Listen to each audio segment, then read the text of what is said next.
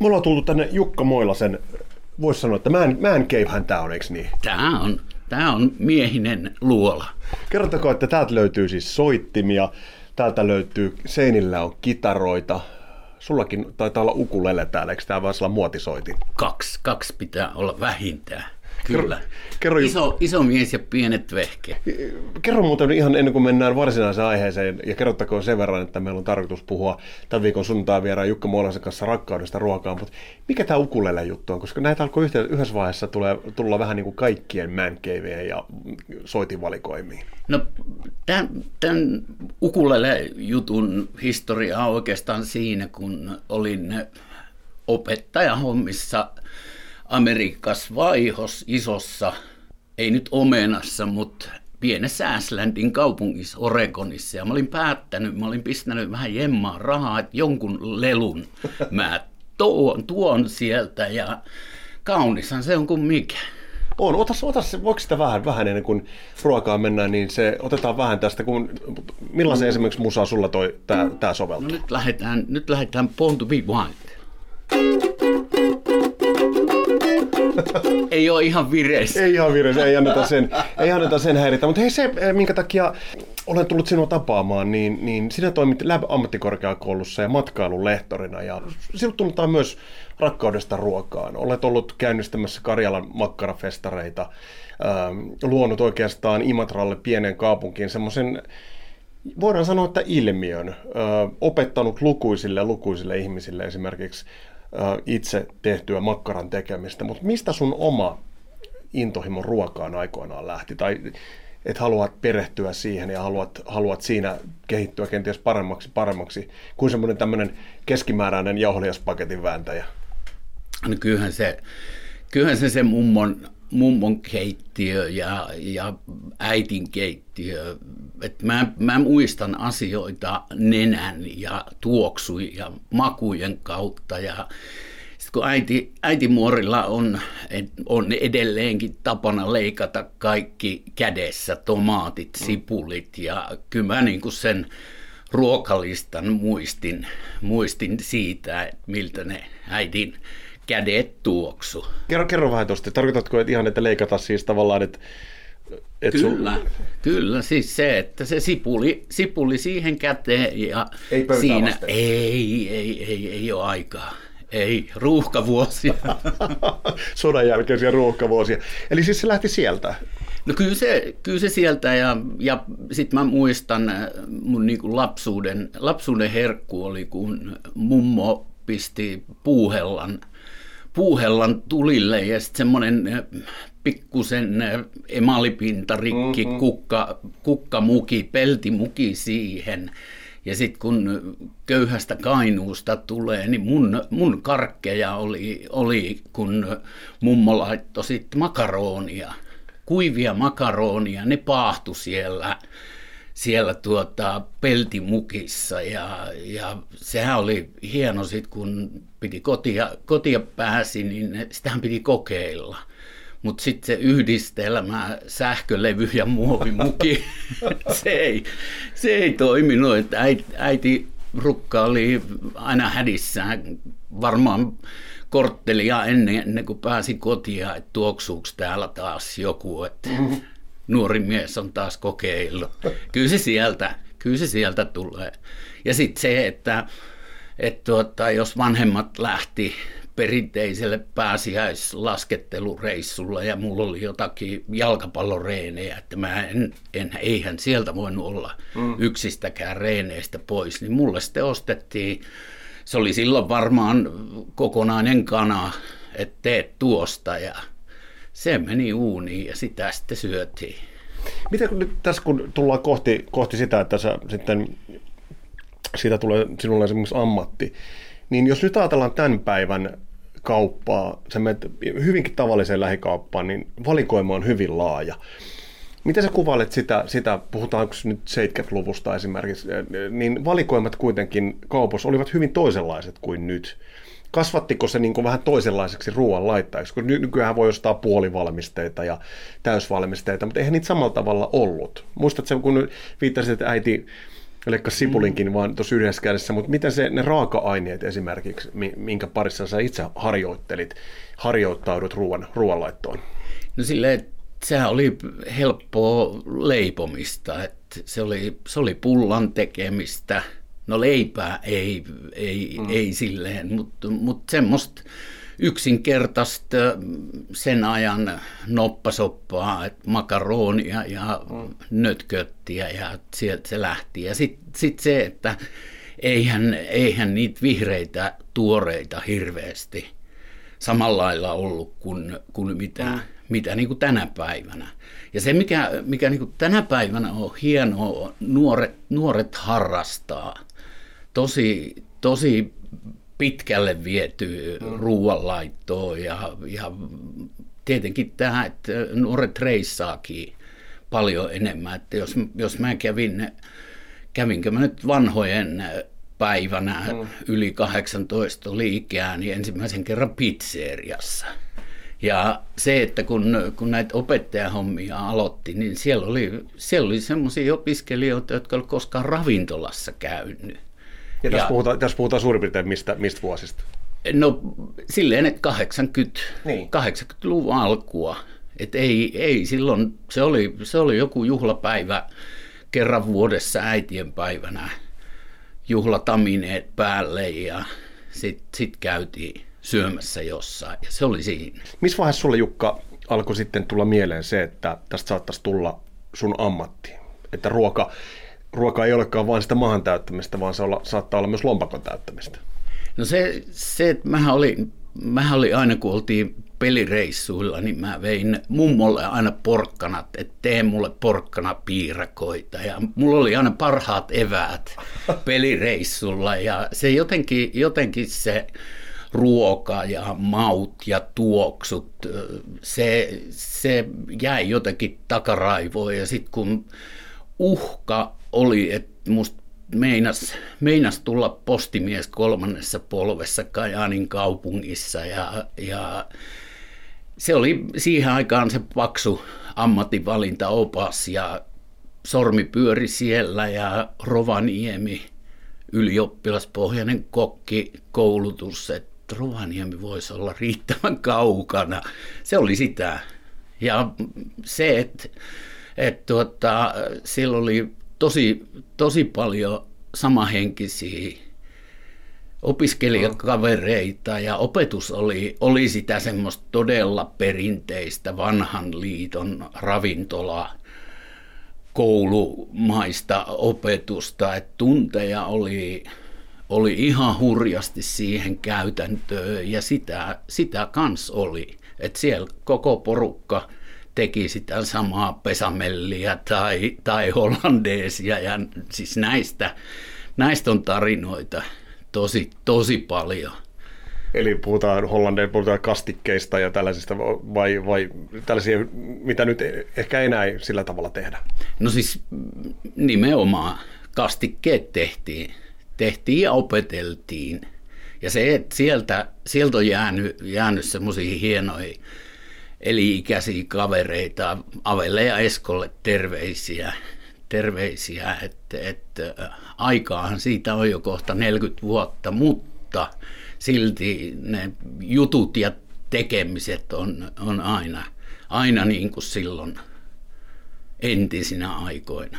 Oletko pitänyt sieltä, sieltä, puhutaan näistä vanhoista tavoista tehdä ruokaa, vanhoista resepteistä, niin mennään kohta siihen, että mitä, mitä tänä päivänä teet ja mikä sun intohimo ruoka on. Mutta onko siellä sellaisia vanhoja tapoja, tekotapoja tai reseptejä, joita edelleen, edelleen toisit tähän päivään tai edelleen käyttäisit tänä päivänä, jopa välittäisit kenties uusille, uusille sukupolville? No se, että kyllä mä, kyllä mä sinne keittopohjaan edelleen ne juurekset, juureksista otan, otan sen maun. Liemi. Joo, voin käytän voina ja eihän me jos juhlimaankin lähdetään, niin emme välttämättä aina vettä juo. Että kermaa, kermaa saa käyttää. Eli tavallaan se, että, että siellä on, on myös tämä, tämä pohjilla. Miten sinulla itselläsi, kun, kun opiskelit, niin tällä hetkellä opetat, olet lehtori. Oliko sulla niin kuin siinä vaiheessa, kun valmistuit, niin että lähtisit kokiksi, vai kenties lähditkö jo joksikin aikaa ihan, ihan tekemään sitä itse, itse toimena? No se, se sattui oikeastaan, äh, sinä, no keväänä mietittiin, alkoi olla viimeiset kuukaudet ja, ja tota, sitten kuulin, että legendaarinen äh, Tapio Sointu oli touhunut edellisen vuosikurssin opiskelijoita Norjaan töihin. Ja sitten sit he tuli sieltä markkinoimaan sitten mahdollista työpaikkaa ja, ja ei mulla ollut oikeastaan suuntia lähteä etelään tai, tai pohjoiseen ja sittenhän meitä oli, meitä oli siellä kolme suomalaista pienessä Karasjoen kylässä ja siellä tehtiin, oppi tekemään töitä. Se, se, se oli, se oli semmoinen mielenkiintoinen kokemus, kun käveli sinne pienen turisthotellin keittiöön, niin Vanne Saha oli ensimmäisenä. Että et ne, ne, ne, oli ne jäämeren lohet, semmoisia isoja kokonaisia halkoja, ja se oli se esivalmistelu aamuvuorolla, että se ajeli Vanne Sahalla sieltä, sieltä sitten lohet illaksi valmiiksi. On, on monia TV-säkin olla pyörineitä kokkiohjelmia, joissa niin kokin ammatista annetaan tietynlaista kuvaa, glamourista kuvaa.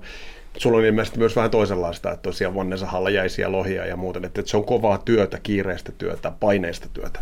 No on se sitä, mutta, mutta kuitenkin niin kaikki semmoiset kivat jutut, jutut mitä, mitä muistellaan ja, ja sitten oikeastaan se paine on hyvin pitkälle itsestä, itsestä kiinni, että et se, että se ammattitaito tulee ennakoida ne tilanteet hyvissä ajoin, valmistautuu siihen mahdolliseen kiireeseen. Et yksi semmoinen herkullinen äh, tarina, tuota, meitä oli, meidän keittiömestari oli, oli myös keittiöpäällikkö suomalainen ja hän lähti sitten lomalle ja meitä oli sitten kaksi, kaksi kokkia pyöritettiin sitten muun henkilökunnan kanssa, kanssa sitä keittiöä ja sitten sitten tuli, tuli semmoinen poromies, käveli, käveli keittiöön ja, ja selitti siinä, että hei, että tänne oli se poro tilattu. Ja me otettiin sitten uunipakkeja, että ruvetaan lihoja kantaa, kantaa sisälle ja mentiin, siellä oli semmoinen farmari, mm. farmari Nissani siellä takaovella ja kuinka ollakaan, niin siellä hän heilu poron korvat siellä siellä auton perällä ja me tuumattiin kaverin kanssa, että ei me ihan näin alusta lähetä tätä Ai, te, te olisi pitänyt siis laittaa päiviltäkin No en tiedä, oliko, koittiko vejättää vai, vai tuota, mitä, olisiko se ollut joku turisti vetonaula sitten siinä pihassa, mutta tuota, ei, me, ei me siihen, siihen ei koskettu ja näitä, näitä sattuu. Mikä muuten tuo suurimman tyydytyksen, jos ajatellaan, että valmistat toiselle ihmiselle ruokaa, niin mikä siinä on se, se mikä sulla, Jukka Muolainen, lämmittää eniten mieltä? No kyllä se, kyllä se mulle on se, ensinnäkin se, että mä oon, mä oon niin itse tyytyväinen, mä tiedän, tiedän mitä, se, mitä se on. Ja sitten joku, joku tämmöinen kolmessa polvessa metsästystä on suvussa harrastettu ja kani, kani on ollut pöydässä monta kertaa, mm. niin se oli viime, no se oli viime syksynä. Tuli, tarjottiin lähiruokaa, paikallista ruokolahtelaista kania oli meillä, meillä tarjolla ja siellä sitten tämä, tämä rouva, joka avasi tämän, että kolmannessa polvessa mm. jo kania pöydässä ollut, niin semmoinen asiakas, kun sanoi, että en ole ikinä, en ikinä ollut voinut kuvitellakaan, että, että näin hyvää. Ja ne on ne, on niin kuin ne asiakkaan palautteet mm. ja, ja ei välttämättä semmoinen ylistys, kehu. Mulle on hyvä palaute se kans, että et kysytään, että hei, että miten tämä on tehty, mm. että saisiko tämän reseptiin. Kerrotko, kerrotko muuten aina, onko sellaisia juttuja, mitä et kerro? No silloin, silloin kun ensimmäisiä kertoja ravintolan keittiössä oli, niin siellä, siellä oli silloin, en tiedä oliko se pohjoisen ongelma vai onko se ollut siihen aikaan joka paikassa ongelma, niin siellä oli semmoisia kainalossa kastikkeen tekijöitä. Että et niin kuin päällikkö tuli vaikka puolitoista tuntia aikaisemmin töihin, että teki ne omat kastikkeet, eikä varmasti mm. kertonut nuorelle polvelle, että se ei ole, se ei ole niin kuin, mä oon, mä oon enemmän niin kuin tämmöinen matkasaarnaa ja ilo, ilosanomalla mennään ja mitään, mitään ei kyllä jää kertomatta.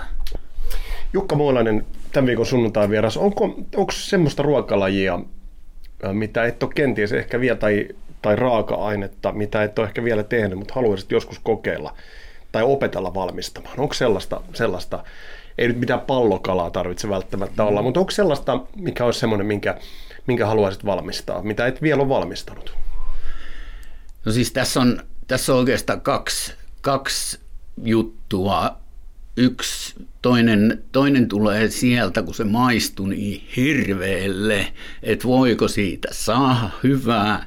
Tai sitten se, että mä oon, mä oon tosi vihreä villiyrttien kanssa. että se on, se on semmoinen maailma, mihin mä haluan, haluan sukeltaa vähän, vähän syvemmälle. Ja nyt, nyt tässä oltiin maalis-huhtikuun vaihteessa oltiin Pelkiassa kollegoiden kanssa vetämässä semmoista Suomi, Suomi-tapahtumaa ja saatiin paikalliselta villiyrtti kuivaajalta sit tuotteita mukaan ja sitten oli omia, omia kuusenkerkkä siirappeja ja pakkasesta mm. kuusenkerkkää ja paikallisia kuivattuja marjoja. Eli, eli niin kuin se, se, että niin kuin haluaisi kääntää, kääntää tekemisen sinne, sinne päin, että mitä, mitä kaikkea. Mulla on kokkiveli Auvo Hämeenlinnassa, niin tota, se aina heittää mulle erilaisia kasvien nimiä ja kertoo, että tämmöistä, se maistuu muuten tälle. Mä tai jaa, et, et ihan on, on keskusteluja, mihin en, en vielä heittäydy, mutta se päivä koittaa. Olisiko tähän loppuun vielä joku ruokavinkki? Nyt mennään sunnuntaita ja tätä kuunnellaan, niin, niin lähikauppaan siinä lähellä, niin mikä se olisi sellainen pien vinkki, millä saisi vähän freesattua sitä tavanomasta omaa ruoanlaittoa? No semmoinen oikeastaan grillausvinkki siihen, että silloin kun grillivieraat tulee paikalle, niin ei, ei silloin ole kiva viettää sitä aikaa siinä grillin ääressä ja muut, muut istuu tuota, varjo alla ja nauttii, siihen mailee vaikka tekilaa, mm. niin tota, mä teen aina, aina grillaan, jos grillaan juureksi ja ihan mitä, mitä tahansa, mitä mä voin, voin niin kuin esikypsentää. Eli mä kiehautan paprikat nopeasti, fenkolit nopeasti edellisenä, edellisenä päivänä ja sit vähän jäähytän ja sitten heitän marinaadin yöksi. Niin se, se ole kuin neljä minuuttia. Sulla on hyvä, hyvä grillipinta, oikein hyvin, hyvin mausteet, sokerit pinnassa ja ei, ei siellä tarvi savustaa itteensä väsyksiin. Kun ne yleensä sitten meillä on vielä se, se ongelma, että meillä on ne polvenkorkuiset grillit tai vähän, vähän korkeammat, mutta ei, ei, ei niin kuin se ergonomia ei välttämättä näin kohta ikäihmisenä niin osaa arvostaa. Et kaikki, kaikki ajatus siitä tekemisestä niin, että, että mulla on helppoa ja kivaa. Ja se, että ei se, ei se tarvitse sitä kalleinta raaka-ainetta. Tämä on hienoa tänä päivänä. Otetaan kuvetta, otetaan niskaa, edullisempaa raaka-ainetta ja, ja niistähän me saadaan. Tätä haastattelua sovittaessa, Jukka, puhuttiin, puhuttiin asiasta, joka liittyy sun ääneesi ja, ja kerrot väkevää tarinaa. En kiinnittäisi asiaan välttämättä edes huomiota, mutta ellet itse olisi maininnut, olet puhetyöläinen ja jouduit yllättävän tilanteen eteen. Kerro hieman tarkemmin tuosta. No se, että tämmöisenä ilo, ilosanoman saarnaajana, kun huomaat, että, että ääni alkaa, alkaa vapisee ja, ja pätkimään, Ja se, että vaikka, vaikka onkin rakkaudesta ruokaa, niin aina uusien opiskelijoiden kanssa hyvä, hyvä aloittaa, että vaikka, vaikka tämä tuottaa tunteella, tunteella näitä hommia tehdään, niin ei mene tunteisiin. Että ihan, ihan johtuu, johtuu kurkunpään lihasten kramppi, kramppitilasta ja tästä täs täytyy työnantajaa kiittää, että on, on saanut hankkia apu, apuvälineitä tähän, tähän tuota, puhetyöläisen painajaiseen, mikä aina sit silloin tällä iskee. Et hoitona, hoitonahan tähän on, on potox-pistokset suoraan, suoraan tonne, tonne kurkunpää lihaksiin ja se, että mulla on perjantai, potoks perjantai aina sovittuna aikana, aikana Helsingissä ja, ja se, se, mitä nyt niin kuin aloitit, aloitit tämän, tämän, että täällä on tämmöinen harraste man cave, niin kyllä mulle on ollut, ollut niin kuin oikein karjuminen, huutaminen tämän ei, ei toimiva äänen kanssa ehkä, ehkä se kaikista, kaikista paras apu. Et, ja tässä, tässä oikeastaan niin oppii, opettelee uuden tavan puhua, että et se, se että itse huomaa, milloin se alkaa katkeamaan, niin sitten katkaisee hmm. ja jatkaa lyhyitä.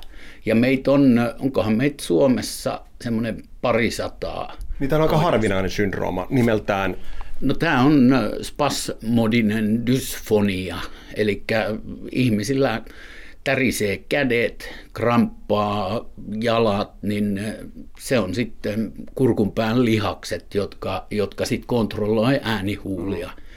Ja se, että se on joskus huonommassa hapessa ja joskus paremmassa hapessa, mutta se, se että ei, ei, ei tätäkään niin liian vakavasti mm en mä, en mä osaa, osaa ottaa. että et silloin kun siltä tuntuu, niin kyllä myös, myös niin kuin mä pystyn pärjään tämän kanssa, mutta sitten kyllä teen asian kyllä selväksi, että on, online-opetus oli aivan hirveätä. Joutuiko siinä käyttää kovempi, kovemmin ääntä vai mikä siinä oli se, mikä haastoi?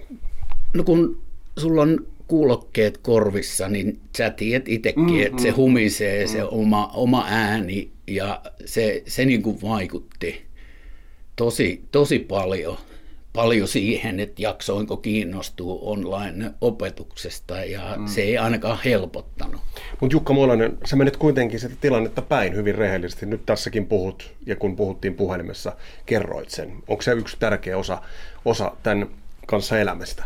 No se, että siihen, siihen heräs silloin, kun opetustilanteessa – alkoi oikein, oikein pahasti niin kuulostaa, että nyt se, nyt se purskahtaa itkuun tai, tai ääni pätkii, niin sä näit, kun näki niiden opiskelijoiden ilmeet, että siellä tuli semmoinen, että hetkinen, mitähän tässä nyt oikein mm. tapahtuu, että jännittääkö se noin hirveästi, että siinä ääni tärisee ja se, että niin kun, positiivisesti, jos ajattelee, niin nyt on niin kuin laulussa, laulussa on tuota, matalat äänet ja aivan upea tremola.